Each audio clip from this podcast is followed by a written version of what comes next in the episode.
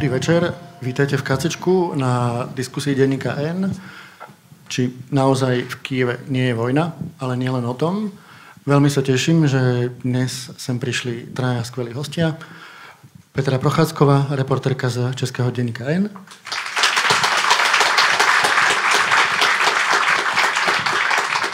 Analytik a dlhoročný expert na Ukrajinu zo spoločnosti pre zahraničnú politiku Aleksandr Duleba.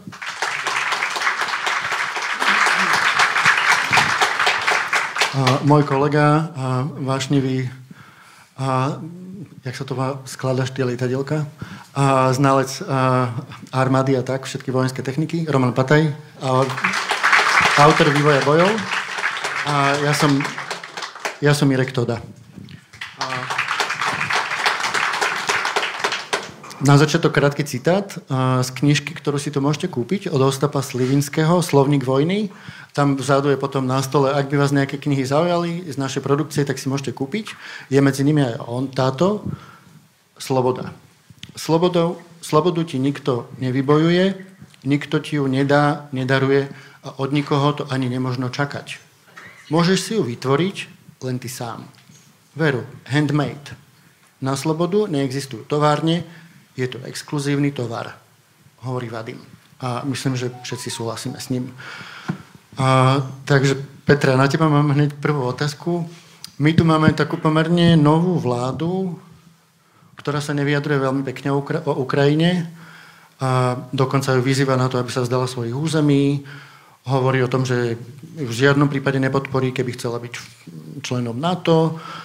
A dokonca náš premiér hovorí, že v Kieve nie je žiadna vojna. Ako to vnímaš ty teda? Ako sa na nás pozeráš? No, víš, eh, tak my jsme na tohle docela zvykli. My jsme ještě nedávno měli prezidenta, který říkal jako podobné věci a uh, taky jsme byli v chvíli v takové fázi, eh, my jsme ho měli hrozně dlouho, ale jo, no tak třeba vás to taky čeká. My jsme nejdřív jako na všechno hrozně a strašně nás to rozčilovalo, podobně jako vás, protože on takové neomalenosti vypouštěl z eh, úst neustále. Už po roce 14, eh, když byl anektován Krym a byly vlastně ty první útoky na Donbass, tak on to strašně spochybňoval a vlastně to bylo hrozně podobné vašemu, vašemu panu premiérovi. A my jsme se tak jako časem naučili ho trochu ignorovat, ale byli jsme trochu v jiné situaci, protože u nás ten prezident až zas tak nic moc jako nemohl provádět fakticky. Takže tím chci říct, že my se na vás díváme vlastně s pochopením. Eh, trochu jako vás litujeme, ale my taky máme svý, který nám tam možná přijdou za chvíli a budeme na tom podobně. Tak nějak tak asi musíme držet spolu, no tak eh, co se dá dělat? Přece jenom ti lidé vzešli z nějakých voleb, tak se musíme snažit, aby ty příští, nebo vy se musíte snažit, aby ty příští dopadly dopadly jinak. No. Ale jinak jsou to samozřejmě holé nesmysly a takové neomalenosti, eh, části asi provokace. To třeba bylo typické pro Zemana, že on věděl, jak nás vytočit, tak to dělal, tak na to neskočte. Jo. Až vás bude jako schválně vytáčet, tak se usmívejte, protože to Zemanovi třeba dělalo největší radost, jo, když my jsme zuřili právě. Víš. Tak bacha na to. A jinak jsou to hlouposti samozřejmě. Saša, ty to ako vidíš, že náš premiér sa tak odváži tak akurát do Užhoroda a, a zároveň povie, že Kieve nič není, tam nič, sa nič nedeje. Ako považujem to za ako nezodpovedné, pretože predseda vlády má informácie dostatočné, je to človek, ktorý je primárne informovaný, nielen z našich zdrojov vnútorných, z NATO, z Európskej únie, má partnerov. Čiže prečo to hovorí? Pretože myslím si, že on je taký politický cynik a ide mu hlavne o toho voliča. Problém nie je to, čo Fico hovorí. Problém je to, že tu máme na Slovensku ľudí, ktorí to chcú počúvať. Fico to hovorí preto, pretože tu máme ľudí, ktorí to chcú počúvať. To je náš problém. A jeho osobne komentovať, myslím, že to je zbytočné. Roman, podľa teba, ako vyzeráme v očiach ostatných európskych krajín? Lebo trošku to zjednoduším, ale v podstate sa dá povedať, že v tom Európskom klube Európskej únie 27 krajín sú len dve, ktoré otvorene vystupujú proti tomu, aby sa Ukrajine pomáhalo vojensky. Slovensko a Maďarsko? To si netrúfam povedať, že ako vyzeráme v očiach všetkých európskych krajín, ale z toho, čo viem, ako sledujem vojnu, ako sledujem účty, ktoré tú vojnu sledujú, Tak predtým, ako sa dostal Robert Fico k moci, tak, e, tak na Twitteri, Telegrame a podobne, tak boli dvaja zlodusy v Európe. Jeden bol Putin a druhý bol Orbán. A v okamihu, ako Robert Fico začal rozprávať tieto svoje nehoraznosti, tak pribudol aj on. Čiže Európa v očiach tej bubliny, ktorú ja sledujem počas vojny, tak Európa v očiach tých ľudí má zrazu troch zloduchov, a má tri krajiny, ktoré sú opovrhnutia hodné. To, žiaľ, je to tak, je, mňa to veľmi mrzí, ale veľa ľudí to tak vníma, je to aj povrchné, pretože zabudli na to, ako sme my ešte pred pár mesiacmi jednoznačne Ukrajinu po, po, podporovali, ale žiaľ, takto to funguje. Príde nezodpovedný politik, ktorý rozpráva to, čo rozpráva Robert Fico a ľudia, ktorí nám pred pol rokom tlieskali za to, ako Ukrajine pomáhame, zrazu hovoria, že to Slovensko je, je zlá krajina a ľudia, ktorí v ňom žijú, stratili kompas. Pričom to, že my vieme, že ten kompas stratil Robert Fico a jeho podporovatelia, my to síce vieme, ale tí ľudia na západe, ktorí to sledujú, to nevedia. Takže naozaj vnímam to tak, že vnímanie Slovenska vo svete, v Európe sa veľmi výrazne zmenilo. A... Ja, ja len dodám, keď ste teraz skončili k tomu, lebo jedna vec je vnímanie, s tým súhlasím, pretože to sú slova, ktoré proste on používa, ale kľúčové je, že či naozaj zmenil dačo reálne na tej politike, on nezmenil nič podstatné. Okrem toho, že keca, keca, keca, ale tri kľúčové veci, pre, ktoré sú dôležité pre Ukrajinu. Vojenská podpora. Fico hovorí ani náboj pre Ukrajinu, no tak e, vlastne tento rok ich vyra, teda uvidíme, jak sa naplňa tie plány, pretože trošku to všetko meška, ale keď sme ešte pred vojnou vyrábali tu na Slovensku asi menej 10 tisíc tých nábojov kalibru, pre kaliber 155, čo je štandard delostrovskej munície do tých systémov NATO, tak minulý rok to bolo tak pre 50, má to výraz do, na 150 tisíc.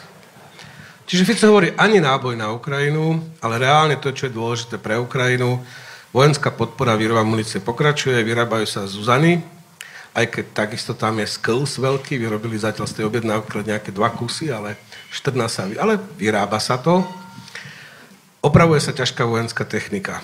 Tak Ukrajinci sa pýtajú, že teda, dobre, on hovorí, že už ani náboj, ale reálne ako Slovensko vojensky pokračuje aj za tejto vlády v podpore Ukrajiny. To je prvá vec, kľúčová pre nich. Druhá, to je ten balík, o ktorom sa ešte budeme baliť, tých 50 miliard, ktoré teraz schválili. No tak on, keď bol na prvom samite ako predseda vlády, tuším ešte v októbri minulého roku, to bol druhý deň hneď, dostal dôveru v parlamente, bol na tom samite, povedal, že teda my to podporíme, my s tým ako nemáme žiadny problém. Mal tam také nezmyselné dve podmienky, ktoré sú nezmyselné, akože prístup slovenských firiem k tendrom, lebo to z legislatívy proste tak bude. Ako dneska Orbán povedal, že čo dosiahol, hej, že sa bude prehodnocovať tá pomoc, čo zase nie je pravda, ale to sa k tomu ešte dostaneme. To sú politici, ktorí potrebujú hovoriť tým svojim voličom, ktorí chcú to počuť, čo, ako im hovoria, že teda to vlastne je všetko dobré. Len všetko je vlastne reálne inak. Čiže podpora Ukrajiny je, 50 miliard je schválených, je to absolútne kľúčová vec pre Ukrajinu. Slovensko nebol žiadny problém v tomto. Tretia vec, sankcie proti Rusku kde povedal Fico, že máme problém teda jadrová energetika.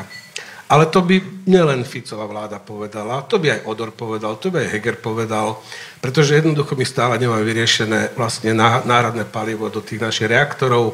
Sme od, proste potrebujeme zatiaľ, máme zásobu teraz nejakých pár rokov, ale potrebujeme to vyriešiť. Čiže reálne on nič nezmenil podstatné, akože ani z hľadiska vojenskej podpory, ani z hľadiska blokovania ako európskej integrácie alebo podpory EÚ voči Ukrajine, on nezmenil nič.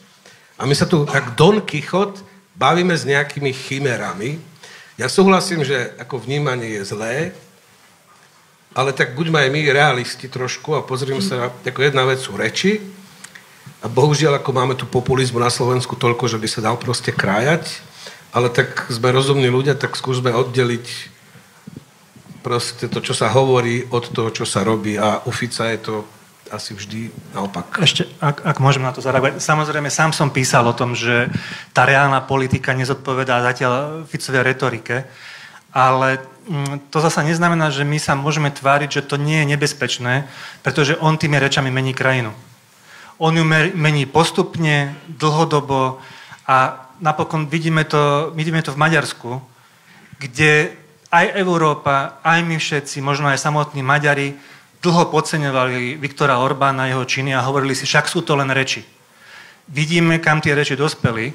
Čiže ak dostane Robert Fico čas, tak e, ja si nie som vôbec taký istý, že sa reči nezmenia na skutky. A ja by, som, ja by som nebol v tomto taký pokojný. Ale áno, samozrejme, treba mať na pamäti to, že zatiaľ tie činy Roberta Fica sú také, ako hovorí pán, pán Duleba. Ale to neznamená, že by sme, si mali, že by sme mali mávnuť rukou a povedať si, však nech si rozpráva, čo chce, ale podstatné je to, čo robí. S tým ja celkom nesúhlasím, ani ste to tak nepovedali samozrejme, ale keby mal prevládnuť takýto pocit, tak s tým ja nesúhlasím, pretože reči sú veľmi nebezpečné. Ja len jednu vetu k tomu dodám, že ja súhlasím s vami, že to, čo hovorí, je nemiestné, je to nezodpovedné, predseda vlády by sa zodpovedný za Slovenskú republiku nemal takto vyjadrovať. Hej. On sa tak vyjadruje, pretože je tu časť obyvateľstva, ktoré to chce počuť. Čiže on to hrá doma. Takisto ako Orbán dnes po samite hovoril o svojom víťazstve Bruseli, čo vôbec nie je pravda, ale potreboval tomu svojmu voličovi povedať úplný opak. A ten volič mu akože hovoril, ja viem, že je tu tá hrozba, že slova oni sa stávajú činmi, ale toto on útočí vlastne, na, on ohrozuje Slovenskú republiku týmto viac, než reálne akože povedzme, aj naše vnímanie v Ukrajine. S tými Ukrajincami bavím, ako priebežne. Oni mi hovoria, nech si hovorí, keď nás nechcete podporať, dobre, nepodporujte, to vaša vec, len nám nehovorte, že toto je vojna Ameriky proti, Ru- proti Rusku. Toto je vojna za našu slobodu, za našu krajinu. Ej, toto im vadí najviac tých Ficových rečí. A nie to, že im hovorí, že sú skorumpovaná krajina, že im nič nedá a neviem čo všetko, ale to, že proste toto ich najviac dráždi Ukrajincov. Hej? Keď počujú, že proste toto je vojna Ameriky proti Rusku a nie ich vojna. Ja by som nadviazal na to, čo povedal Roman, že všetci poznáme proste dlhé roky Roberta Fica, že je to proste cynický, populistický politik, ktorý vlastne, ale po, po, ja, po vlastne vražde Jana Kuciaka a vlastne ako keby prehral a potom sa z neho stal, otvoril úplné brány všetkým konšpiráciám a, a agresivite a tak ďalej. Ale problém je ten, že vlastne on tým, že ak púšťa tieto názory alebo tieto klamstvá a dezinformácie a znevažuje vlastne Ukrajincov, ktorí bojujú za svoju slobodu, že, že vlastne on to robí vo veľmi nebezpečnom čase. Robí to, keď proste za našimi hranicami je najväčšia vojna druhej svetovej vojny. A že či to nehrozí, že nastane niečo ako taký mnichovský moment, že proste my vďaka týmto rečiam, ktoré Fico šíri a sú pomerne populárne z nejakého dôvodu, možno aj preto, že tie alternatívne médiá majú veľký vplyv, veľký dosah, že či naozaj proste my by sme nemali proste skutočne zbystriť pozornosť, aby byť primerane citlivý tým jeho hrubým vyjadreniam. Bez debaty, alebo tu ide o Slovensko v tomto prípade, to je o našej politike, to je o tom, ako sa tu robí politika a kto ju ako robí. Tak jednoznačne, že to je ako bez debaty. Lebo asi keď sa pozrieme na väčšinu krajín EÚ, tak tam opozícia alebo vláda sa väčšinou, aj v Českej republike vlastne, uh, Petra, vy to máte tiež tak, nie, že veď v podstate aj keby sa Babiš dostal k moci, tak by nezačal robiť pro ruskou politiku. Ne, víš, já si myslím, že to vlastně je trochu jinak a asi se to týká i pana Fica. Eh, to je prostě kšeft. Tak dokud eh, to bude výhodné, eh, tak lidé jako Fico a Babiš budou dělat to, co je výhodné. Když bude výhodný prodávat Ukrajině Zuzany, tak jich budete vyrábět co nejvíc a budete je prodávat Ukrajině, protože to jde a máte z toho peníze. Ale jenom jako, jako zajímavost, když jsme se nedávno s kolegy v Čechách bavili o tom, kolik vlastně jako Česká republika, která naše vláda dost jako staví na ovdiv eh, to, jak pomáháme Ukrajině, jak tam pan premiér Fiala byl první v Kijevě a já nevím co všechno. Tak když to spočítáš na penízky, tak to moc není. Eh, protože my jsme za ty staré zbraně, kdy jsme vyprázdnili ty sklady, dostali jiné, takže se nám to taky jako hodilo. Víš, ono někdy jde o toto jakoby podat. A protože u nás to obecenstvo, zvláště z počátku války, eh, chtělo slyšet, že pomáháme Ukrajině a prostě eh, padlo to na úrodnou půdu, eh, to, že Fiala jel do toho Kijeva, většina Čechů tomu prostě tleskala, tak to říkal, ale já bych do té politiky moc jako nepletla ty mravní imperativy. Jo. Já mám takové obavy, že u politiků u většiny z nich, aby jsme je neházeli do jednoho pytle, eh, hraje velkou roli to, jak ta jejich slova dopadnou na jejich voličskou základnu. A pokud by bylo jako krajně eh, nevýhodné u nás hovořit o tom, že je třeba Ukrajině pomáhat, tak by se i, ten, i ta retorika u nás, obávám se, jako změnila i u lidí, u kterých teď to pokládáme jako za součást jejich politické osobnosti. Toho se fakt bojím. A tá poznámka vlastne o tom, že kto koľko pomáha Ukrajine je veľmi zaujímavá, lebo keď sa pozrieme na, na tie čísla, tak Slovensko z toho vychádza veľmi dobre. Ak sa nemýlim, tak uh, Spojené štáty sú, na, sú vysoko, potom, potom je tam pobalské krajiny, Polsko a potom sme tam v podstate hneď my, že to je vlastne ešte dedictvo v podstate trochu aj uh, teba, Saša. Ty si bol poradca premiéra uh, Edwarda Hegera, ktorý veľmi, veľmi aktívne, veľmi otvorene vystupoval na podporu Ukrajiny a tam, aj tam išiel, aj s českým premiérom. Že, čiže vlastne z tohto pohľadu ešte stále na tom nie sme úplne zlé. Aj sme vlastne lámali, boli sme jedni z tých, ktorí zlomili tabu, že sme im dali tú S-300, jedinú, ktorú sme mali, alebo teda jednu z mála, čo sme mali. Čiže sme zlomili to tabu a tých tabu proste padlo veľa, že tiež sme ako keby na začiatku tomu celkom pomohli. No, uh, hej, musím povedať, ale spolu s Českou republikou, lebo vlastne prvé dodávky ťažkých zbraní na Ukrajinu to bylo na prelome marca a začiatku apríla. No jsme za to pak něco dostali přece, ale to jsme nedali jen tak. Ale tak to poviem, e, dostali sme ten e, európsky nástroj mieru, cez ktorý sa to akože prepláca, tak to je do 50%, max. Čiže aj my, keď sme dávali už nové Zuzany, tých 8, ktoré si vláda objednala v roku 18 a prišli vlastne 22 nejak apríli, sme ich poslali na Ukrajinu, tak takisto vlastne sa preplatili. Tam sa to neprepláca na 100%, čiže prepláca sa 30 až 50%. 50% už je akože dobré. Čiže keď dávate nové zbranie, tak ich predá... To je polodar. Nie je to akože úplná akože kompenzácia. Pokiaľ ide o tie staré, ako tú sovietskú muníciu, sovietské zbranie, tak áno, to proste, za to by už nikto nič nedostal. Takže za to sme akože ešte dostali niečo, ako keď sme to odovzdali. No ale boli dva také, a to si Ukrajinci veľmi dobre uvedomovali a veľmi vlastne si to vážili, dve, tak, dva také momenty v tých dodávkach zbraní, že začiatkom toho apríla my sme prelomili to tabu, ale spolu s Čechmi, lebo Česi poslali prvé tanky. Sice tiež staré, ale to bolo nejaké 17 tankov, tuším, a my sme S-300. A to vlastne dovtedy to boli Javeliny, Stingery, čiže ľahšie zbrania, to boli prvé ťažké, ťažká vojenská technika a potom už išli ďalší. Poliaci sa pridali a, a už sa to spustilo, čiže to si veľmi vážili. A potom tie stíhačky, tie MiG-29, to tiež v podstate tá debata, že sa to posunulo aj s tými F-16, že už tam majú prísť, tak ktorý trebalo... My sme pomohli zlomiť ako ten ľad keď sme sa rozhodli tie, my, tie stíhačky tam odovzdať. A to je takisto. Áno, boli sme prví. Áno, môžem povedať, že tá Hegerová vláda, alebo poviem to takto. Ako máme tu 25 blbcov, ktorí boli dneska akože v Bruseli na samite a dvoch múdrych, hej, ktorí vedia, že to je všetko celé akože inak. Hej. Ale je, tých, ja som mal možnosť, lebo ešte si spomínam, keď teda, lebo Heger bol vlastne prvý predseda vlády ktorý 10. marca, keď začala vojna, aj 24.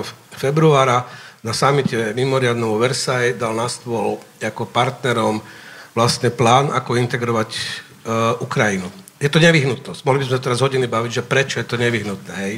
Prečo, povedzme, Južnú Európu bolo potrebné integrovať po tej grécko-tureckej vojne. Prečo po juhoslovanskej vojne bolo potrebné integrovať vlastne celý ako tento náš priestor a prečo teraz po tejto vojne bude nevyhnutné integrovať, vlastne rozšíriť Európsku úniu, to je jedna obrovská téma, ktorá nás čaká.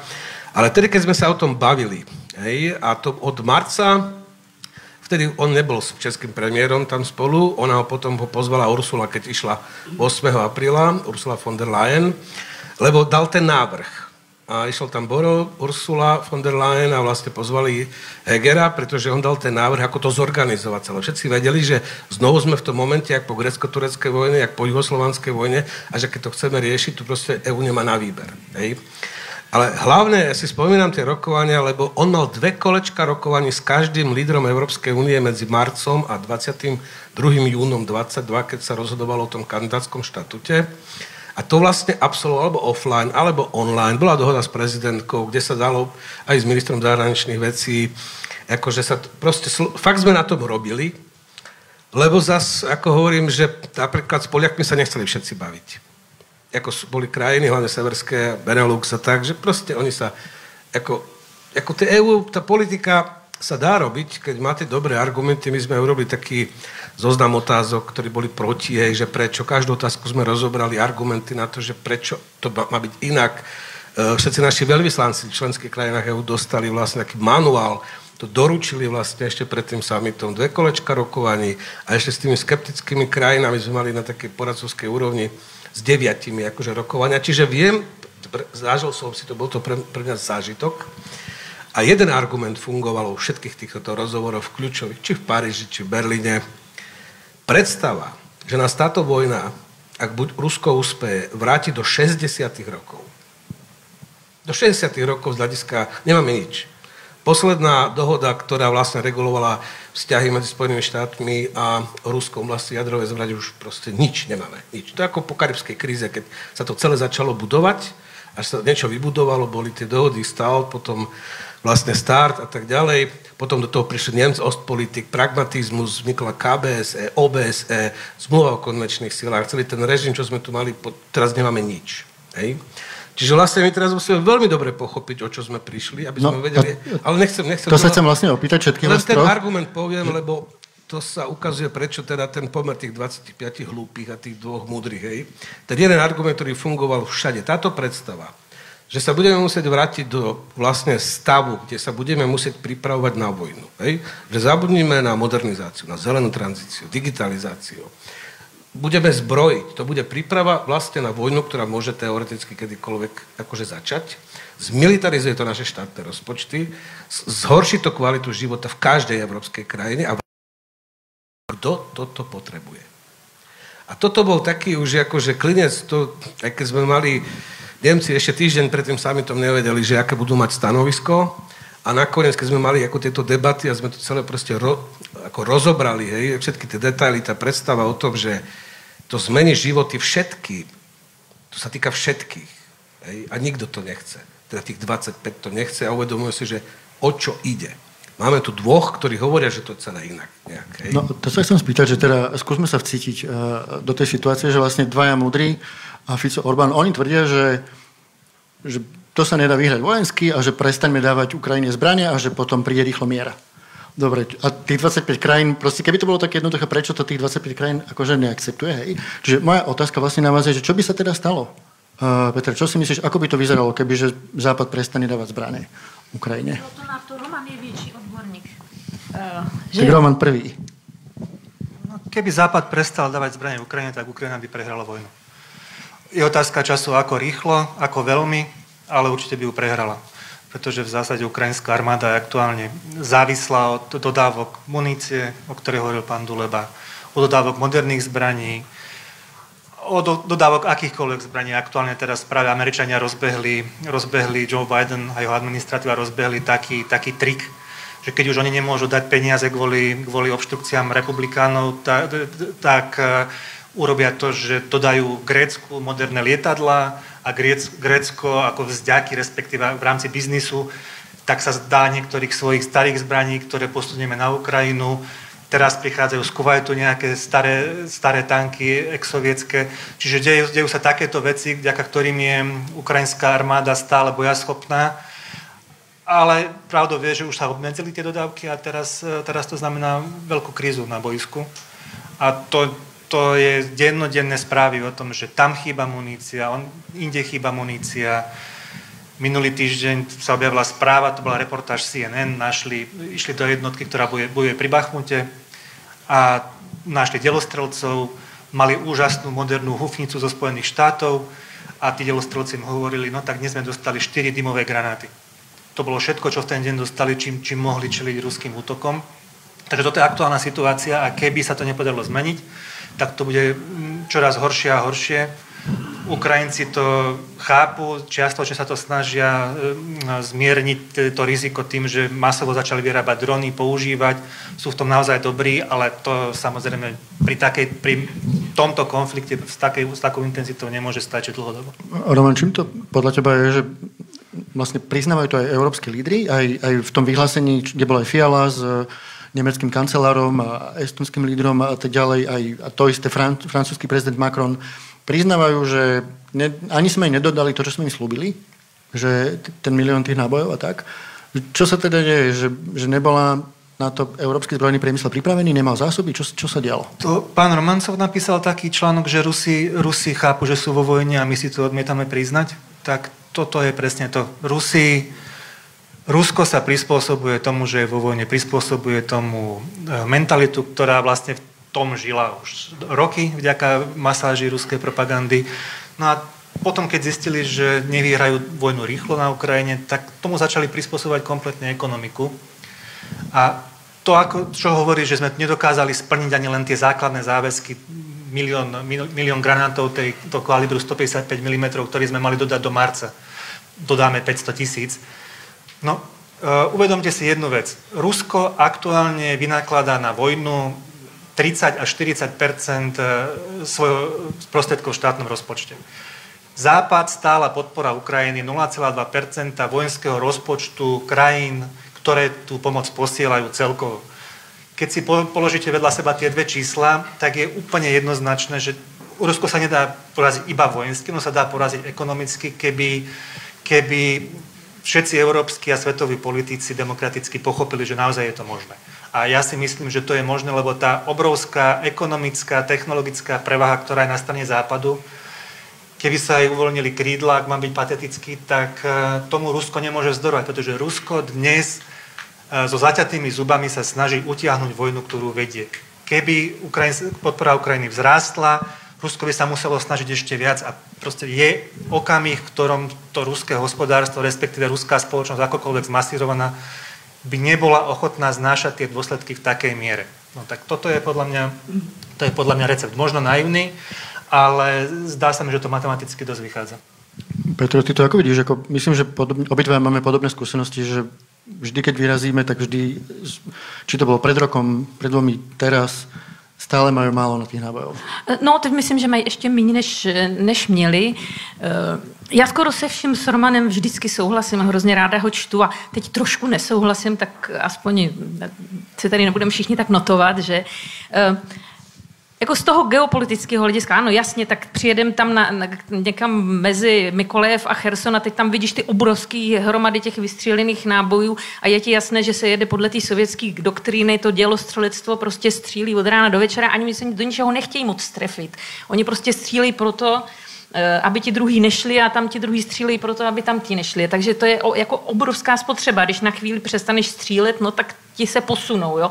Takže ta spotřeba ta dělostřelecké munice je obrovská, eh, ale já bych nebyla úplně tak jako optimistická v té vizi, že když se ten západní svět jako si to uvědomí a spojí, že to prostě je vyhrané. Jako je spousty válek, války nemusí dopadnout spravedlivě.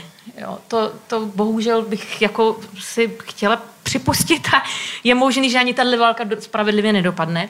A druhá věc je, že my máme takovou jako tendenci uh, hovořit o tom jako svět a Rusko. Jo? Jako za svět pokládáme ten euroatlantický prostor, Spojené státy, Evropu jako to nejbohatší, co na světě je, ale zapomínáme, že je tady e, docela se e, jako zvedající část světa, která je buď neutrální k té válce, a nebo je naopak ještě eh, na straně Ruska. A že už eh, ten poměr sil není takový, jaký bychom si ho možná přáli vidět. Jo? A teď nemyslím jenom Čínu a Indii, ale i řadu jiných států, třeba i jihoamerických. Prostě to Rusko dokázalo jednu věc, to se Putinovi povedlo, byla to jeho velká vize, že zase začal rozdělovat svět na takovou tu bipolaritu, prostě, protože on si připadal, že že ušlápnutý, ponížený, byla tady jenom Amerika, pak dlouho nic a pak nějaké prostě pak Čína a pak někde daleko on. A on má teď pocit, že se mu daří vytvářet jakýsi protipol uh, tomu euroatlantickému prostoru. A a ještě jednu jako poznámku k, Romanov, eh, co, k tomu, co říkal Roman, eh, jak se na vás, protože ono to souvisí s tím, jak se na vás dívá ta Evropa třeba, jo, kvůli tomu těm tady nesmyslům, co pan Fico vypouští. Já si myslím, že jako je tady ještě část Evropy, který je to úplně jedno. A čím, eh, protože my tady trošku taky trpíme zase tím, jako eh, ten náš prostor, tady to Polsko a Česká republika a Slovensko, jak jsme blízko a byli jsme spolu, tak si myslím, že to prožíváme úplně jinak než nějaký Španělé. Jo. Eh, já jsem kdysi, jenom prostě nakonec té řeči, já jsem kdysi byla ve východním Timoru, což je fakt jako daleko, uh, asi tam málo kdo z vás byl a byla tam válka. A když jsem tam přijela, tak jsem viděla, jak ty lidi to jako prožívali, byla to hrozná válka. Já to nechci vůbec srovnávat s válkou, kde je zapojena jaderná mocnost, jo. Jenom chci říct, že ta vzdálenost uh, uh, má opravdu jako obrovský vliv na to, jak to ty lidi vnímají. A ty politici samozřejmě v těchto zemích zase zvažují to, jak se to dotýká těch jejich lidí. A proto si myslím, že eh, ten údiv nad tím, proč ta Evropa tak jako jednoznačně a velmi rychle nepostupuje a proč to není tak jednoduché, jak my to tady vidíme skoro z těch hranic s Ukrajinou. No protože jsou prostě dál a mají pocit, že jsem ty ruský... Na, najednou se zjistilo, tak ty ruský tanky ani nepřekročili ten Dněpr, jo. No tak asi nedojedou tamhle do západní Evropy. Ona ta válka může vypadat úplně jinak, může mít jinou podobu. Ten pokrok je obrovský za ty dva roky, technologický, jako poskočilo to o mnoho let, takže nám budou třeba vypínat elektrárny, to já nevím. Ale ta, takové ta představa, že, že, že se ty tanky poženou Ukrajinou a pojedou dál, ta si myslím, že už v Evropě není. A že tím to tak jako trochu ochladlo. No, podle toho, že kde. No, čím toho, dál, že, tím no, méně. Já rozumím, aj to je dobrý argument, s tím souhlasím, ale já si myslím, že tam je iný problém ako v tomto, lebo tí politici si to uvedomujú, aj španielsky, aj portugalsky, sa dlhodobo nezaujímali východná Európa, východné partnerstvo. Na rozdiel od Fica išli do Kieva? No, ich, ich zaujímalo vždy Severná Afrika proste ako to, to bolo vždy spory v rámci susedskej politiky, že kam bude EU, aké programy, či pre Afriku alebo pre východnú Európu. My sme lobovali za východnú Európu, oni za to Severnú Afriku, ale tuto už je chápanie toho, aspoň môžem hovoriť, čo som si zažil teda, keď som sa s ním mal možnosť rozprávať s tými týmami, že jednoducho uvedomujú si to, že sa to týka všetkých, týka sa to aj ich, aj keď sú ďaleko. Problém Európy je v tom, že tu už nikto nečakal, že nejaká vojna ešte bude. Keď si pozrite na štatistiky SIPRI, to je Štokholmský inštitút, vlastne, ktorý dlhodobo monitoruje vývin vlastne ako výroby zbraní, obchodu so zbraňami, no tak my sme tu mali práve ten medzinárodný režim tých 90. rokoch, keď sa zdalo, že už sme poriešili európsku bezpečnosť a tu už sa nikdy nič nemôže stať. Úplne transparentný vojenský režim, zmluva o konvenčných silách, zmluva o otvorenom nebi, právo od inšpekcií vojenských, úplne, že otvorený vojenský priestor, že nebolo možné vytvoriť moment prekvapenia, aby niekto akože náhodou alebo z nenazdajky... Čiže my sme odzbrojovali. Keď si pozrite na výdaje na zbrojenie v Európe 90.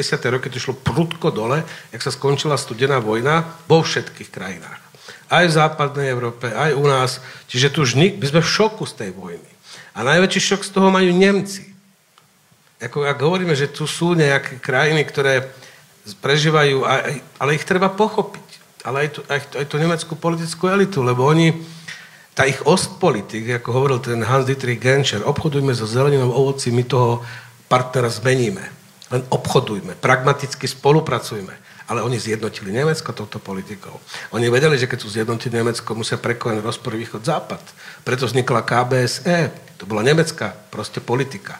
Vzniklo OBSE, vznikol vojenský transparentný režim, zrozširovala sa Európska únia a Nemecko sa zjednotilo.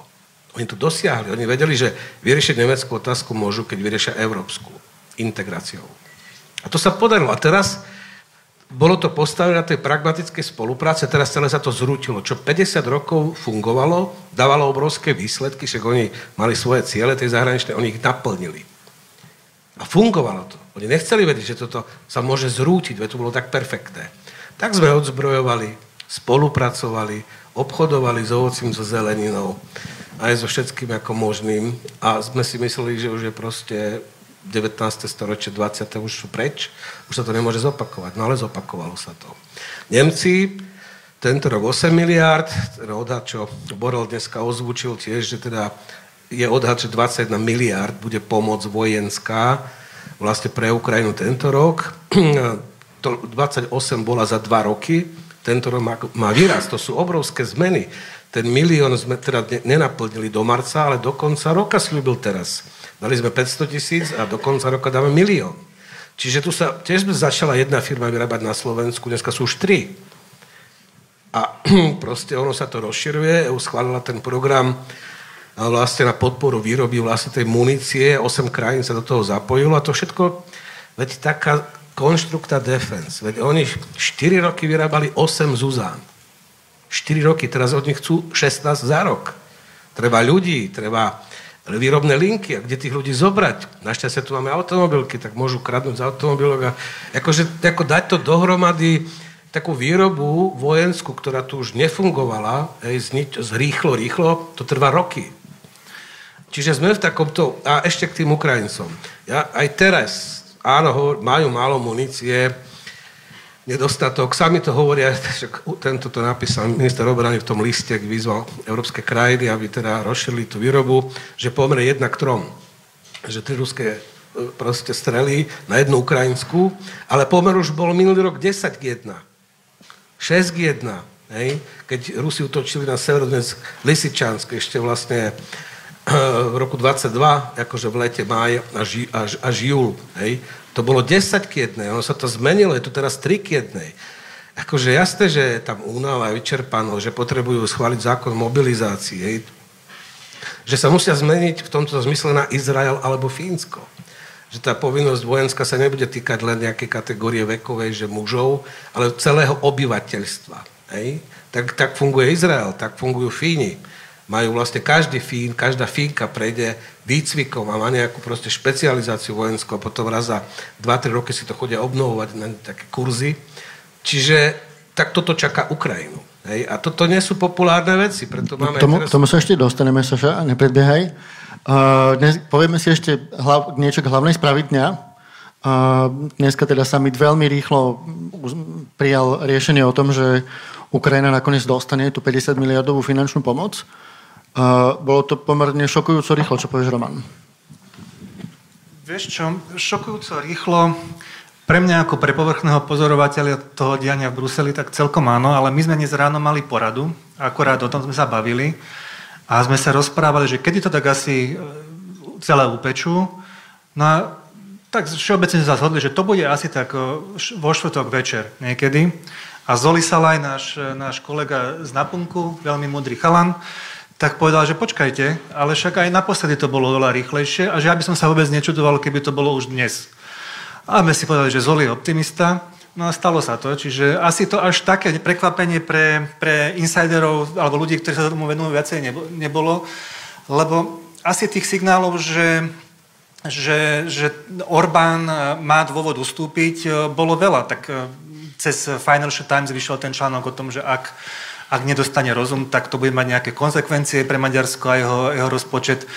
Asi to fungovalo. No a ukazuje sa, že politici ako Robert Fico a Viktor Orbán, tak ich slabým miestom sú peniaze. A keď, keď príde na to, tak v tej chvíli sú ochotní uvažovať racionálne.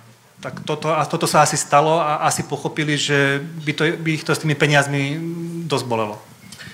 Ak tomu môžem, lebo teda mám to skúsenosť teda s tým summitom predtým, ale tie summity, to je o tom, že oni sa stretnú jeden deň a to rozhodnú, to sa rokuje každý deň. To je ako 3-4 mesiace, dennodenne, ako rokujú proste ľudia, ako ar, argumentuje sa, zistuje sa, aké máte, proste rokuje sa. Tuto bolo jediná vec, je tá, lebo však on začínal ten summit dneska ráno hodinu a pol neskôr, pretože ešte predtým sa s Orbánom stretla Ursula von der Leyen, Kancel s prezident Macron a myslím, že Borel aj Michel. No a potom sa pridali ďalší ešte. Uh, on nám potreboval z toho... On, takto, viete, on od samotného začiatku, on nie je hlúpy politik, on vedel, že toto neuhrá. On vedel, že proste 1. februára toto bude schválené. A vedel to už od decembra minulého roku, lebo on e, mohol zablokovať rozhodnutie o začatí prístupových rokovaní s Ukrajinou. Toto mohol zablokovať, lebo to sa nedalo riešiť inak. Tam musí byť koncenzus, ale vyčlenenie peňazí sa nedá zablokovať. Mali sme tu príklad fiskálneho paktu, keď to bola grecká dlhová kríza a vtedy sme riešili vlastne ako stabilizovať eurozónu a nie všetky krajiny to chceli vlastne podporiť. Urobila sa dohoda medzivládna mimo zmluvný rámec EÚ. Dohoda 20, vtedy to bolo 17 krajín, už sú skoro všetky tam, ale vtedy na začiatku, čiže dohodli by sa krajiny, ktoré by chceli a tie peniaze by sa vyčlenili. A Orbán to vedel, čiže peniaze zastaviť nemohol a on to vedel od začiatku, čiže on potreboval nejaký taký výsledok, čo by mohol voličovi doma povedať, hej, že ja som proste akože veľký frajer, lebo ja som niečo si vyboxoval, ale nevyboxoval nič. absolútne nič, pretože tie závery sú už ako zverejnené. Už nebude môcť zablokovať. On pôvodne, jeho predstava bola, že e, e, podmienka prvá bola mimo rozpočtu EÚ. Nie, lebo komisia požiadala o roz, revíziu rozpočtu Európskej únie.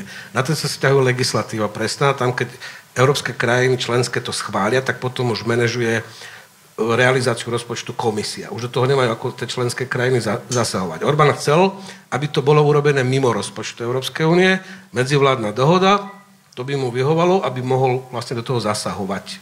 Hej, priebežne, hoci kedy.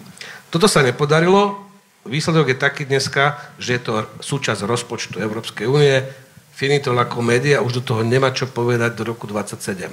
To, že sa to bude prehodnocovať, čo on vydáva ako za svoj hlavný úspech, tak v podstate nič sa prehod... tak bude, komisia bude dávať pravidelnú správu každý rok, toto si vymohol. A o dva roky, ak akože bude taká potreba, že môže znovu o tom hlasovať Európska rada, ale kvalifikovanou väčšinou. To si prečítajte dnešné závery, čiže Orbán už ako sám, alebo aj s Ficom nemajú ako do toho vstúpiť, pretože ak sa toto, ten balík tých 50 miliard bude prehodnocovať, tak iba kvalifikovanou väčšinou a finitula komédia. On vlastne prehral na plnej čiare. Jediné, čo dosiahol, je to, že vlastne teda dal ďalšiu úlohu Európskej komisie, aby každý rok robila report, ale ona, komisia by to monitorovala tak či tak, takže s tým nejaký zásadný akože problém, problém nie je. A druhú vec povedal, nezmysel, ale asi to chce počuť jeho voliť v Maďarsku, že dosiahol to, že na Ukrajinu nepôjdu zmrazené maďarské fondy. Čo má zmrazené ako v rozpočte EU. Ale to ani by nebolo možné, lebo by to bolo v rozpore s pravidlami ako rozpočtu Európskej únie, ale vidíte, ja zase povedal niečo, aby ten jeho volič v Maďarsku ho považoval za nejakého víťaza, hoci je to volovina. To isté, čo povedal náš predseda vlády, keď bol v oktobri na tom prvom samite, že on podporí ten balík 50 miliard, ale aby slovenské firmy mali prístup k tendrom na obnovu Ukrajiny. Ale však toto je, vyplýva z legislatívy, aké nastav, každá firma ktorá splňa kritéria bez hľadu, či je Slovenská, Česká, akákoľvek, sa bude môcť prihlásiť do tendru. Takže to sú také nezmysly, ktoré proste potom takíto politici hovoria svojim voličom, aby zdôvodnili svoje prehry. Oni, sa, oni sú výťazí. Oni sú fur výťazí. Ono je to dobrá správa tohto týždňa jednoznačne. To, že Európska únia sa jednotne rozhodla, že teda odblokuje tú pomoc, bez ktorej by veľmi zjavne si ukrajinská ekonomika skolabovala. Ale zlou správou tohto týždňa je čoraz zjavnejší konflikt medzi vrchným veliteľom ukrajinských ozbrojených síl Valeriom Založným a prezidentom Volodymyrom Zelenským. Petra, ako vážne to podľa teba je? Lebo podľa všetkého ten konflikt je, je dlhodobý, je, pro, je to prostě zjavné, že, že je. No vážné to je. Vážné to je, i kdyby se teď už nic nestalo, eh, protože eh, to, že to vyplulo na povrch, že vypluli na povrch i takové ty detaily té pondělní schůzky, že je prakticky jasné, že Zelenský chtěl odvolat eh, Zalužného.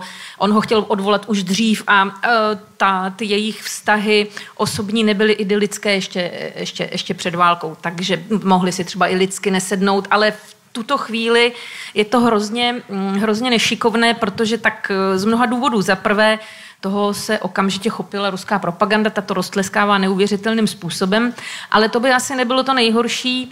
Horší je, že víš, ono, když se, když se daří, eh, když se daří eh, na bojišti, když se daří na té mezinárodní scéně, no tak se lec, které ty spory zatlačí někam do kouta a ti politici vystupovali velmi jednotně. Vzpomeň si na začátku války ty fotky na sociálních sítích, kde právě na tu jednotu toho politického vedení a vojenského velení se kladl hrozně velký důraz, protože ty potřebuješ, aby ti tvoji vojáci věřili, aby ti lidé věřili, aby byli ochotni k těm útrapám, které e, musí jaksi musí strašně strádat, no tak potřebují mít eh, v čele nějaké nerozhádané vedení. A teď se dařit přestalo, přestalo se dařit už před několika měsíci a jednak je tam eh, samozřejmě, jako to v politice vždycky bývá, jako takové trošku to svalování odpovědnosti, někdo za to musí nést zodpovědnost za to, co se třeba nepovedlo, to mluvím o té, o té jarní a letní ofenzívě.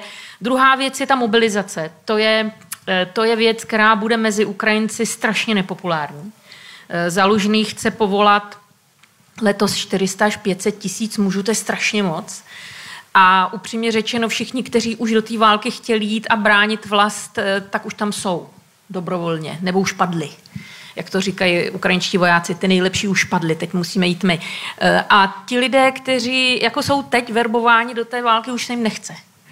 A mm, ten zákon o mobilizaci mm, je velmi přísný, Dokonce počítá i s tím, že by měli být povoláváni lidé, kteří jsou v zahraničí, což se České republiky týká teda dost zásadně, protože my tam máme mladých Ukrajinců v tom povolávacím věku hodně.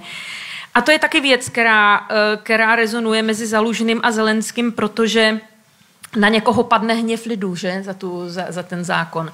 No a třetí věc je, že jsou přece jenom dost vypovídající, jako víš, každý politik tak trochu žádlí na toho druhého, když vidí, že je populárnější a oblíbenější. V tuto chvíli uh, zalužný uh, podle těch sociologických výzkumů, které, eh, které jsou, je populárnější. Mm, on, ono to trochu souvisí i jako s popularitou, obecnou popularitou na Ukrajině armády a ozbrojených sil, které jsou tam jako úplně na piedestálu té popularity a on je jejich symbolem. Jo? A my víme, proč zrovna ta armáda, která se vlastně zrodila v roce 2014 z ničeho, z nuly, tam žádná armáda nebyla. A dneska má každá ukrajinská rodina někoho v armádě, takže to je prostě opravdu jejich. Oni jsou na to hrdí. Oni jsou hrdí na to, že je obdivuje celý svět, že zastavili Velké Rusko a zalužný je tam jaksi eh, ten, ten symbol těch ozbrojených sil. A tohle to všechno eh, hraje asi roli a myslím si, že tohle byl velmi nešikovný, nešikovný tah, hlavně tím, že se to dostalo na veřejnost a že musí teď Zelenský nějak tu situaci vyřešit, protože on potřeboval na místo Zalužného někoho dosadit, měl to být údajně Budanov nebo syrský generál, oba mu to hodili na hlavu, takže najednou se ocit v situaci, že teda Zalužný už jako říkal, že odstupuje svým kolegům, ale teď neměl nikoho, koho by na to místo dal. A začali mu všichni říkat, teď to nedělá, no tak zase stahnul eh, jako rozhodnutí zpátky a vypadá to teď jako velice, velice tak amatérsky bych řekla. Tak stále by se ještě mohli změřit. Roman, uh, ako ty vnímáš záložného? Je to možná pravom mieste a bola by veľká škoda, keby muselo odísť? Čisto amatérsky sa mi zdá, že áno, ale to je pod vplyvom tých úspechov, ktoré ukrajinská armáda mala zo začiatku vojny. Čo viem povedať, je to, tá, ten, ten internet eh, vojnový funguje tak, že v podstate každá jednotka, jednotlivci, aktívni vojaci majú na Telegrame svoje účty, kde píšu, čo si o tej vojne myslia, a komentujú udalosti, píšu o tom, ako prebiehajú boje na úseku ich jednotiek a podobne. A tak, som, tak samozrejme pozorujem aj to, čo píšu o tomto spore medzi Zalužným a Zelezny, žele, eh, Zelenským pardon, a Železným mužom. A, a tak ten Zalužný má obrovskú popularitu v ukrajinskej armáde. Naozaj, že on má takú autoritu, že keď eh, prišli prvé správy o tom, že by mal skončiť, tak to vyvolalo naozaj e, veľmi zlý ohlas na tých vojenských účtoch telegramových.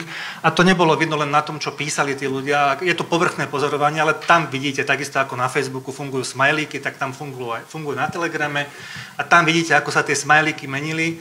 A jednoducho Zalužný je podľa mňa pre Ukrajincov, minimálne pre armádu, veľmi dôležitá postava. Naopak Sírsky, ktorého meno tu padlo, vôbec nie je populárny, hoci aj on je tvárou toho, ako vyhnali Rusov od Kieva. Tak... Je, je, prepáč, že ťa prerušujem, jemu sa vyčíta, že čo je rozdiel medzi hlavne medzi sírským a záložným, tak o záložnom sa hovorí, že jemu veľmi záleží na životoch vojakov a sírskému sa vyčíta, že obetoval príliš veľa ľudí pri Bachmute. No, to sa napríklad pri Bachmute hovorilo, že o jeho taktikou bolo bojovať o každý strom a neustále tam posielať nových a nových vojakov a kritizovali ho, že kvôli trieske nevidel brvno, či boku, či ako sa to povie. Ale na to by som chcel povedať ešte jednu vec, že toto je trošku nie, že nevýhoda demokracie, ale črta demokracie, ktorú znásobili aj počas vojny sociálne siete. Počas druhej svetovej vojny Winston Churchill menil veliteľov armády v Afrike, jak na bežiacom páse. Po každom neúspešnom útoku, po každom neúspešnom pokuse o ofenzívu sa vymenil, až tam nakoniec skončil Montgomery, ktorému to vyšlo, Alamein a potom prišiel až do Nemecka ale dovtedy naozaj tam neustále sa menili vrchní velitelia, velitelia armád s priamým Churchillovým prispením a tým nechcem povedať, že to je správne, alebo je to nesprávne. Tým len chcem povedať, že je to typická črta vojny. Jednoducho, Ukrajine sa darilo prvý rok vo vojne, záložný bol hviezda, bol hviezda vo svete, bol hviezda doma a nikomu by ani nenapadlo vymeniť ho. Je faktom, že tá letná ofenzíva zlyhala a nevie sa, či to, za to môže zalužný, alebo kto, alebo za to môžu neskôr dodávky zbraní. To sa môžeme špekulovať o tom do nekonečna, ale pravú príčinu jednu asi nenájdeme.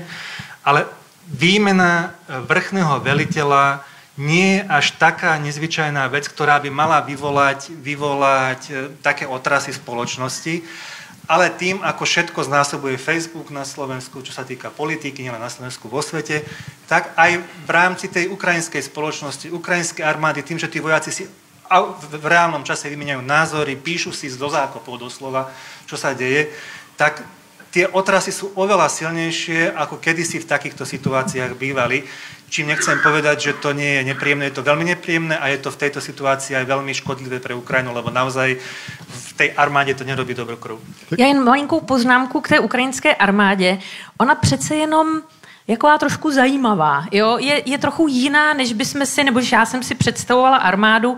Ona jak je e, spojena s tím dobrovolnickým hnutím, a to je velký fenomén, já jsem to nikde jinde neviděla v takové míře jako na Ukrajině, jak jsou ti dobrovolníci, však e, ty to víš, tam také občas v této roli jezdíš, jakoby propletení s tou armádou, eh, tak je tam, bych řekla, větší duch takové svobodomyslnosti. Až to někdy možná vypadá, že to je chaos. Ale eh, možná to i někdy je, ale Mm, ale funguje to. Jo, perfektně to funguje. Já nikdy jsem nepochopila, jak je to možné, protože to na první pohled jako chaos vypadá, ale jim to funguje. A opravdu si myslím, že to má původ v tom roce 2014, kdy armádu začali tvořit, nebo to jádro armády, kdy eh, Janukovič žádnou armádu nebudoval, ten si budoval Berkuta a vnitřní síly eh, ozbrojené, aby chránili jeho, protože on žádnou hrozbu ze zahraničí s ní nepočítal, takže on jako armádu ani nepotřeboval. A začala vznikat armáda na základě těch dobrovolnických praporů. A to je úplně jako jiná atmosféra, vlastně jít dobrovolně, vytvořit nějakou jednotku, která nemá ani moc nějaký centrální vedení a jede si na tom svém úseku fronty po svém. A tenhle, už to samozřejmě teď je to jinak, ale ten duch toho dobrovolnictví, eh, ten, ten tam pořád je a proto si myslím, že ten zalužný je pro ně, a i to teď, to se poslední věci píšou, že Zalužný uh, už navrhoval, aby byli staženi z Avdijevky a Zelenský trvá na tom, aby se ta fronta tam ještě držela.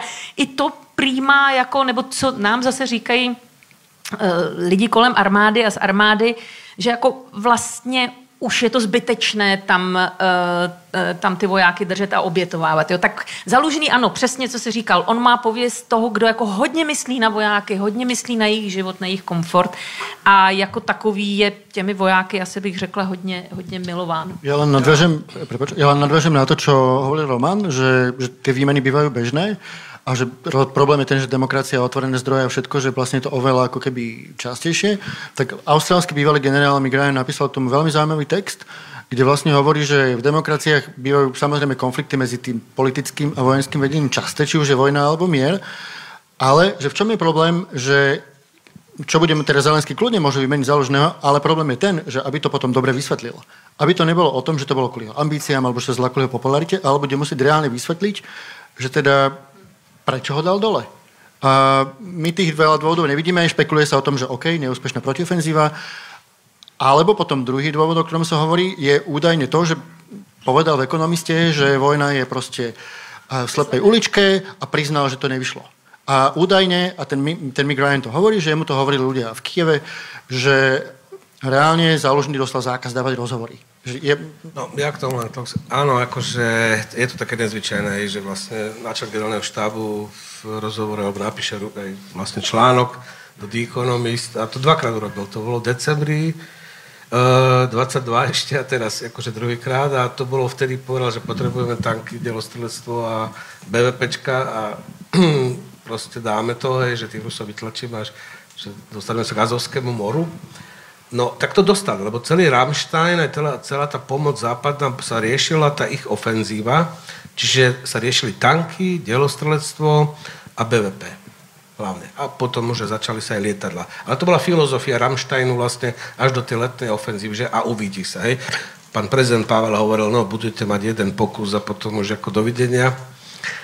ako viete, akože uh, mám takú skúsenosť s generálmi, už keď začala táto vojna, že ako dosť často sa mília, hej, že proste robia také pre mňa veľmi zvláštne, zvláštne závery. Jeden z nich bol aj tento, si myslím. No a je tam ten... E, Zelenský veľmi tlačil. Hej, on politický optimizmus, hej, do konca roka 23 to dáme, a zase presne to, čo ten zálužný a prečo je tak populárny aj vo, verejnosti, aj tej armáde, že on šetrí životy tých vojakov, lebo oni keď začali tú ofenzívu v júni, tam narazili, pochopili, že tí Rusi majú fakt veľmi dobre pripravené tie obrady, tak oni to, on zmenil celú taktiku. A išli tými malými skupinami do 30 ľudí v noci odmiňovať, posunúť sa o 100 metrov a neviem čo, tak od, do novembra takto na 4 úsekoch a 10 až 15 kilometrov akože prešli, len nikde neboli schopní to nejak rozšíriť natoľko, aby tam vedeli dať proste ťažké zbranie a ísť ďalej. No ale šetril životy, lebo to by bol masaker. Lenže výsledok je ten, že oni si väčšinu tých zbraní, čo dostali ťažkých pre letnú ofenzívu, uchránili. Oni ich majú. Ako v tom, v tom prvom nápore tam skutočne mali veľké straty, ale keď záložný pochopil, že tu cesta nevede, on to úplne zmenil. Oni tie zbrane majú. Oni teraz potrebujú letectvo, hej, už dovybaviť Potrebujú, samozrejme to, čo tam spomína v tom rozhovore, že tie radioelektronické boje, že potrebujú aspoň na chvíľu zahlušiť, ohlušiť toho protivníka, aby vedeli vytvoriť moment prekvapenia, lebo teraz sa to nedá, lebo satelity to všetko snímajú, drony, čiže úplne transparentná vojna, tam sa zídu teda tri tanky na jednom mieste, ten protivník to už vie, už tam smerujú proste ako drony alebo rakety, čokoľvek, čo, čím sa to dá ničiť. Čiže preto tá fronta vlastne de facto takto stojí No ale áno, ušetril techniku, ušetril, ale za druhej strane Zelenský ten proste búšil. E, to je podobne ako to Avdívko, hej, že asi vojenské už nemá zmysel tam byť, lebo budú mať len straty. A, lebo pri Kieve to bolo, oni tomu hovoria, tí ukrajinskí vojaci, že, že zohrievať panvicu. Hej, pri Kieve zohriali panvicu, že Rusi museli z nej odísť. Uh, pri Chersone na tej pravej strane tiež zohriali pánvicu, Rusi museli z nej odísť.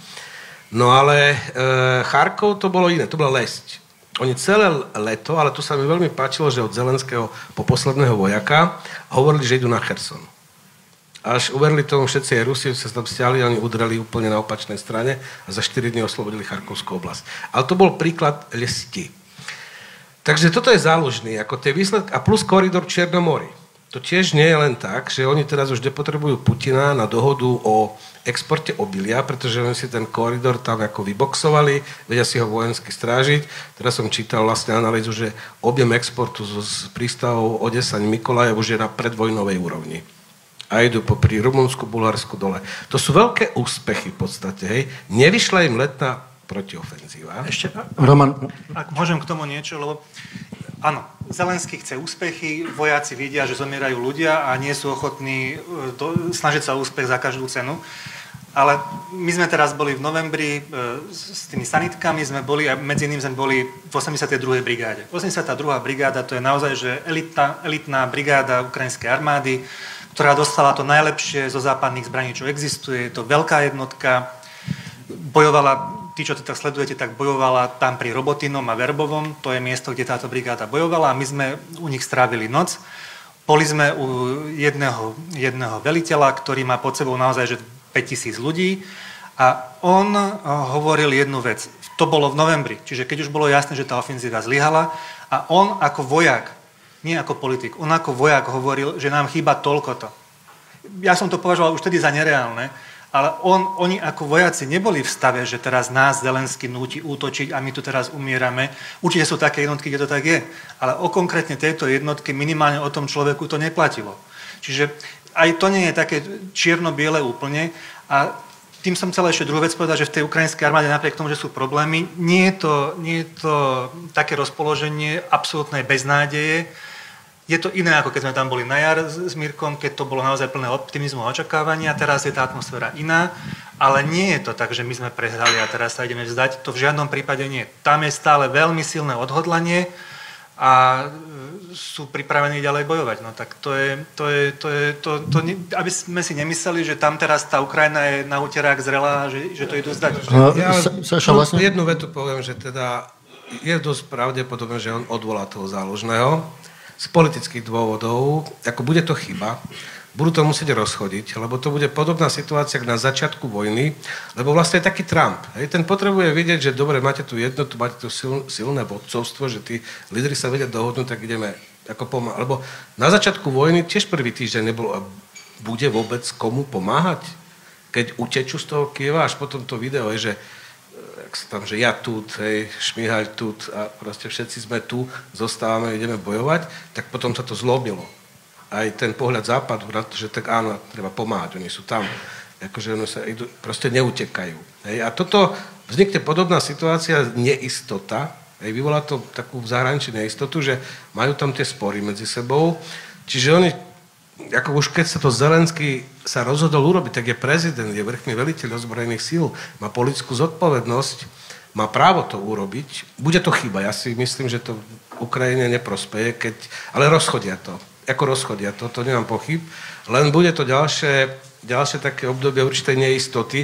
Ja vôbec očakávam, že tento rok 24 to bude to, čo povedal Austin v decembri, keď tam bol Zelenský, keď si ho zavolal Biden, lebo ešte musíme baviť o tých Američanoch, lebo to Európa schválila, ten balík, to je kľúčová vec, ale tam ešte 60 miliard a plus zbrania, lebo momentálne ako Spojené štáty to je jediná západná krajina, ktorá skutočne akože má na skladoch dostatok zbraní, aj technológií, ako my to tu v Európe budeme teraz pár rokov akože vyrábať, aby sme to vedeli vôbec ako dodávať, čiže to je kľúčové, ako aby Američania v tom boli. Ale čo chcem povedať, že čo povedal ten Austin, že vlastne to bola tá etapa, keď sa pripravovala Ukrajina na tú ofenzívu. Hej, to sme videli, to proste nevyšlo. A to, čo povedal, je kľúčové, pripraviť Ukrajinu na to, aby vedela dlhodobo zvládať vojenskú agresiu. Prečítať sa to dá tak, dovyzbrojiť tú armádu kompletne. To znamená aj s letectvom, kompletne proste so všetkým, čo bude potrebovať. Čiže ono, si myslím, že tento rok 24 nebude nejakým, hoci Budanov teraz vyhlásil, že Rusi ma tlačia, na jar im dojdu síly a pôjdeme zase my. Nie som si až taký, až taký optimista, že teda Rusi skončia na jar a potom zase pôjdu Ukrajinci. Skôr si myslím, že to obdobie takého preformátovania aj, aj armády, aj do vyzbrojenia armády a možno je to aj čas na tú zmenu toho velenia. Možno. Hej. Čiže teraz je ten čas, keď to Zelenský môže urobiť, oni to rozchodia, chvíľu to potrvá, ale e, ako rozchodia to. Len celý tento rok si myslím, že to bude také prehodnotenie toho, čo tie dva roky vlastne boli, čo urobili Rusi, čo potrebujú Ukrajinci vlastne dodať. Čiže neočakávam nejaké veľké ofenzívy ani z jednej, ani z druhej strany. No ale ty si spomenul veľkú vec, to Čierne more. A Roman, ty si dneska písal vo vývoji bojov o tom, ako roj dronov zahnal do úzkých korvetu, aj sa obnovila tá náborná trasa. A moja vlastne otázka smeruje k tomu, že Dá sa možno trochu povedať, že tá situácia v Čiernom mori je taká, aká je aj vďaka britským raketám, ktoré majú Ukrajinci, nie? Tak to, to sa začalo vlastne potopením krížnika Moskva. To, si, to Ukrajinci potopili vlastnými raketami podľa všetkého na 99% Neptúnmi. A to bol vlastne taký prvý krok k vytlačeniu Čiernomorskej flotily zo západného Čierneho, Čierneho mora. Áno, potom, potom Británia dodala, ale nielen Británia, ale aj iné európske krajiny, ktoré tie rakety Tomahawk majú vo výzbroji, tak ich dodali tie rakety ukrajinskému, ukrajinskej armáde. A nie len tie, to, bola to aj rôzna zmes zbraní, ktoré sú použiteľné proti, lodi, eh, proti lodiam. A to bolo, to bol veľmi dlhý proces. To nebolo, že jeden deň, to bolo dl, dlhé a dlhé mesiace postupne ničili ukrajinské, ruské lodstvo, potom prišli Stornšedovi, ktoré napadali tie lode už v prístavoch, zničili ponorku vo Sevastopole a tak. Čiže to sa nabalovalo a tá bitka o Čierne more, to sa tak pokojne dá nazvať, trvala možno rok, možno aj viacej. A výsledok je presne ten istý, že už v decembri, prvýkrát som čítal, to myslím písal Guardian, že v decembri objem prepraveného obilia to, tým koridorom nie že, nie, že presiahol e, objem, e, ktorý pre, prenášali počas tej dohody s Ruskom, on dokonca pre, presiahol objem obilia pre, exportovaného pred e, inváziou. Čiže tá, tá, to Ukra- Ukrajina, krajina bez vojenského námorníctva, porazila námornú veľmoc Rusko, čo sme si nej mysleli, že námorná, námorná veľmoc, ale ako všetko, čo súvisí s ruskou armádou, sa ukázalo, že to no. je Potemkinová. Ja len k tomu chcem povedať, že problém na ukrajinskej strane, no keby ste sa boli pozrieť na ruskej strane, ja si myslím, že tak lepšie by to moc nevyzeralo. Ako oni majú problémy, samozrejme, Ukrajinci. No ešte k tomu chaosu chcem povedať.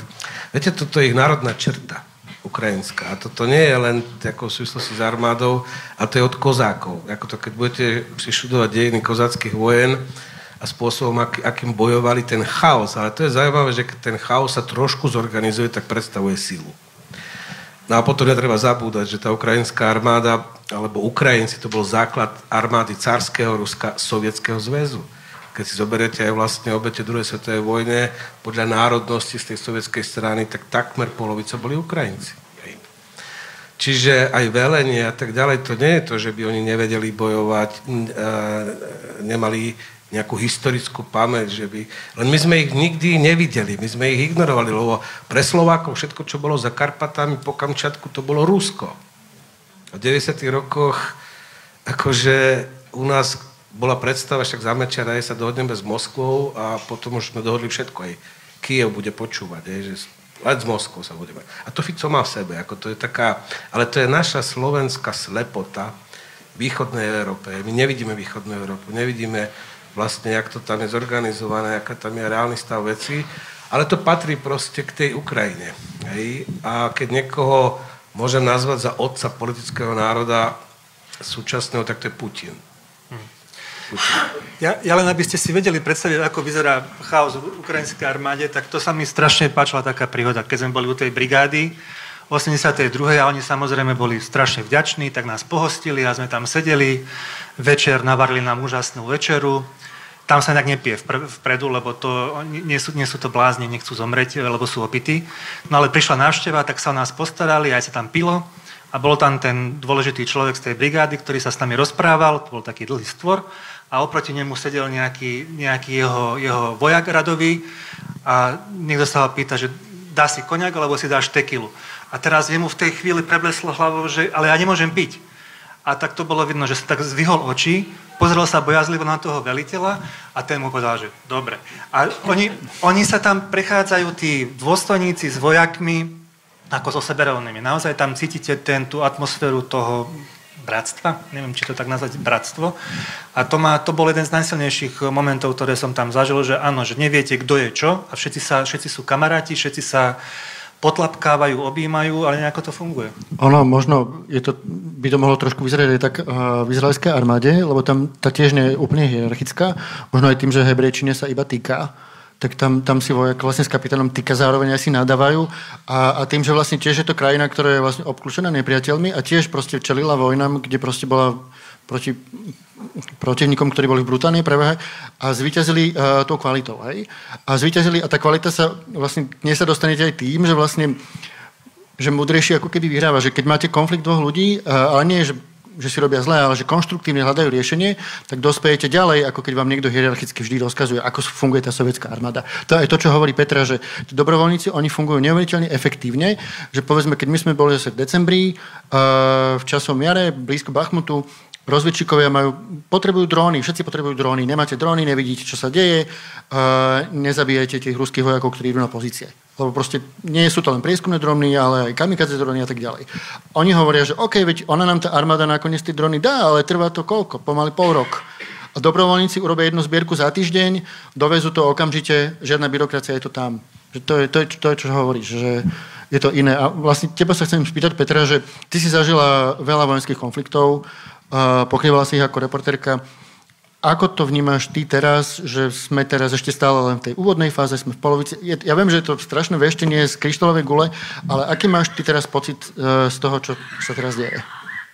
Ty to nevím, v jaké jsme fázi, protože uh, vždycky můžeš predikovat jenom z toho, co je teď. Tak z toho, co je teď, to vypadá, že to bude ještě dlouho trvat. Z toho, co je teď, vypadá, že 17. března Putin s přehledem vyhraje volby, ale třeba umře do té doby ale to my nemůžeme jako... jo, ne, já to ne, to, to jsem neřekla. To jsem neřekla, protože uh, bych si to přála, ale protože... Želať si smrt tyrana je úplně v pořádku. Protože... protože...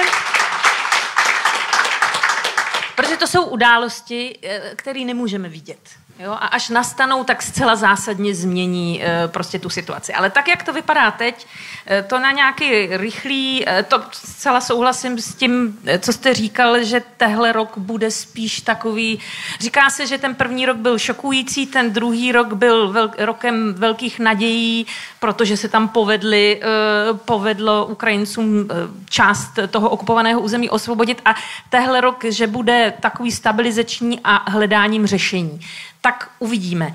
Ale jedna věc e, mě znervózňuje, nebo ne znervózňuje, ale e, tu vím o Rusech, protože jsem tam dlouho, e, dlouho žila. Rusové jako fakt jsou špatní sprinteři. Jo? Oni než se rozeběhnou, tak to dlouho trvá, jak jsou velicí, tak prostě to je takové jako těžké. Ale pak, když už se to kolo roztočí, tak oni jsou na ty maratony v tomto směru fakt dobří. Oni, oni dlouho vydrží. Eh, a mm, ta výdrž, eh, nejen, myslím, ta armáda, ale celá ta společnost, eh, která, která musí se té války účastnit každý nějak, tak ona má opravdu jako velkou inerci, velkou výdrž. A protože se nepovedlo to, co se asi povést mělo Putinovi, tak si myslím, že teď to na tu výdrž budou hrát. A je otázka, jestli my jsme těmi maratonci, jestli jako dokážeme alespoň, ta, ta kreativita třeba Ukrajinců je úžasná. A to, tou kreativitou oni z počátku jako opravdu dosahovali těch velkých úspěchů, ale Oni ti Rusové taky, jako, jo, my tak rádi na ně koukáme jako na tupce, blbce a úplně jako ne, ne, neschopný idioty, ale oni se taky něco naučili. Uh, oni, oni chytli dech docela, uh, měli pár těžkých chvilek, ale m, zdá se, že zdá se, že, že se chytli a vědí, kde ta, v které té disciplíně jsou silní. Takže oni se podle mýho názoru budou snažit jako maximálně pomaličku postupovat anebo držet tu frontu a prostě tu Ukrajinu deptat, ničit a čekat, až nějaký Fico nebo Orbán zase začne jako rozeštvávat tu Evropu a, a narušovat e, právě ten týl, protože my jsme tím týlem ukrajinským. Ale oni mají jako nekonečně času. Já se obávám, že my tolik času jako nemáme. Tak ono to vidno na tom, že teraz Putin se těší z každého domu, čo obja, o, obsadí, že už to není o tom, že ide niečo dobiť, ale že 10 domov a v dívke, hej, že sa mu podarilo. Ja, uh, ja neviem, budem možno trošku polemizovať, pretože ani Rusi nemajú nekonečne akože nemôžu si dovoliť toto, čo robia pri tejto intenzite vojny, pri tomto štýle akože vojnovej ekonomiky. To aj boli na šéfka Centrálnej banky Ruska povedala tak metaforicky, ale dosť jasne. Ona povedala, my môžeme šľapnúť na plyn, hej, ale keď na starom aute šľapnete na plyn, tak e, chvíľku pôjdete rýchlo, len ono sa to proste môže zlomiť, to auto, a proste to zastane. Hm. Takže ono, samozrejme, že paralelne tá vojna prebieha na iných frontoch a ten ekonomický je dosť kľúčový. Tie sankcie postupne akože naberajú na silite. Akože tá, tá hrozí prehre, prehratie ako tej ekonomiky ruskej, pretože vidíme na tej inflácii, vidíme na to, že úrokové sázby sú 16%, čiže to sú mŕtve peniaze. Kto si bude požičiavať za 16%, aby doinvestoval biznis nejaké robil. Čiže ono to sa proste bude prejavovať na spomaľovanie tej ekonomiky. To, ale ja myslím, že to bude šíleně dlouho trvať. Ale tak ako šíleně dlouho, ja neviem, tak Rusi môžu šíleně dlouho, ako samozrejme je to potom už o ich schopnosti akceptovať zhoršovanie sa životných podmienok, to, že budú mať stále viac mŕtvych a mŕtvych, lebo tie straty sú nenormálne. Ako si pamätám, eh, že keď bola, bolo sovietský zväz v Afganistane, to bolo 15 tisíc mŕtvych vojakov, to bol vtedy šok, hej, tie že tá spoločnosť, a teraz hovoríme už minimálne o desiatkách tisíc, ak nie o viac. Šéf si aj hovorí, že 315 tisíc mŕtvych alebo zranených vojakov. No, ako, ako sa, uh, tie čísla nedá, sa nedajú overiť, ale tak ako verme, aspoň, aspoň čo viem, že čo porovnám odhady britskej rozviedky s ukrajinskými oficiálnymi datami, tak zhruba tých 70% toho, čo Ukrajinci hovoria, tak asi sa zhoduje, čiže tak možno niekde sme okolo reálnej, ale to je strašne veľa. Hej. Lebo podľa tých ukrajinských dát, že 385 či koľko tisíc, 70% z toho, tak to už sú ako riadne počty. To so žiadnou vojnou sa nedá porovnať. Čiže ide o to, že čo tá ruská spoločnosť vlastne je schopná ako vydržať. Hej? A ono tiež sa zdalo, že Sovietský zväz je najväčšie časy a za pár týždňov sa to zrutilo celé.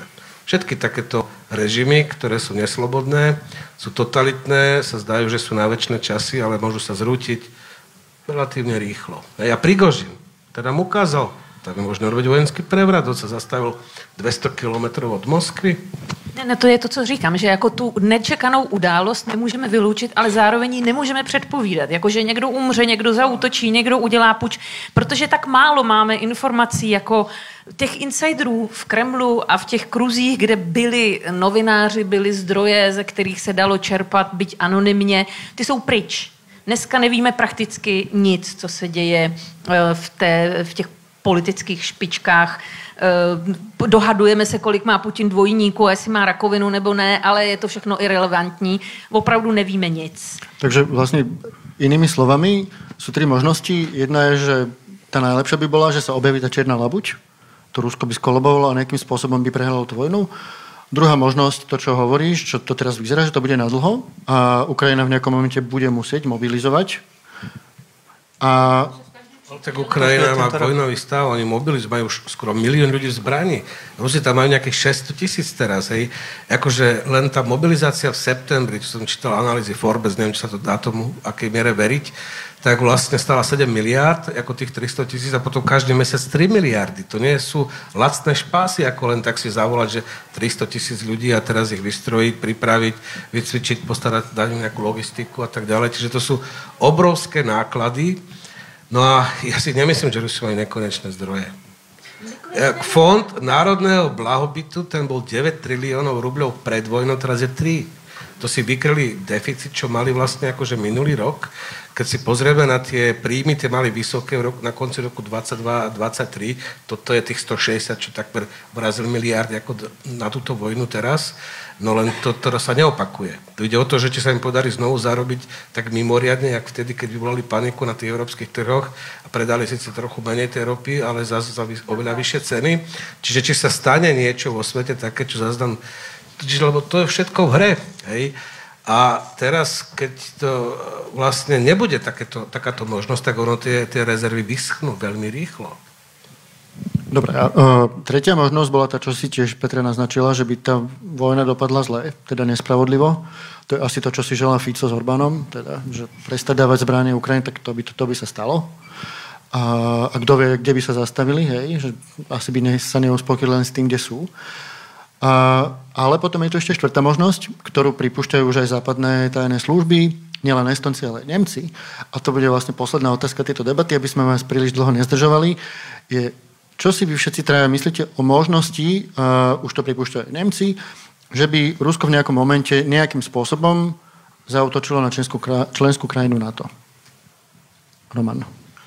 No, hovorí to čoraz viacej, čoraz múdrejších ľudí, čiže ja sa až bojím im oponovať, ale keď sa pozerám na ruskú armádu, na to, v akom je stave, tak ja naozaj si nedokážem predstaviť, že by ruská armáda bola schopná v, dostupný, v dohľadných rokoch zautočiť e, v zmysle takého kinetického vojenského útoku, že my teraz zautočíme na Estonsko alebo Litvu a že ideme bojovať z NATO.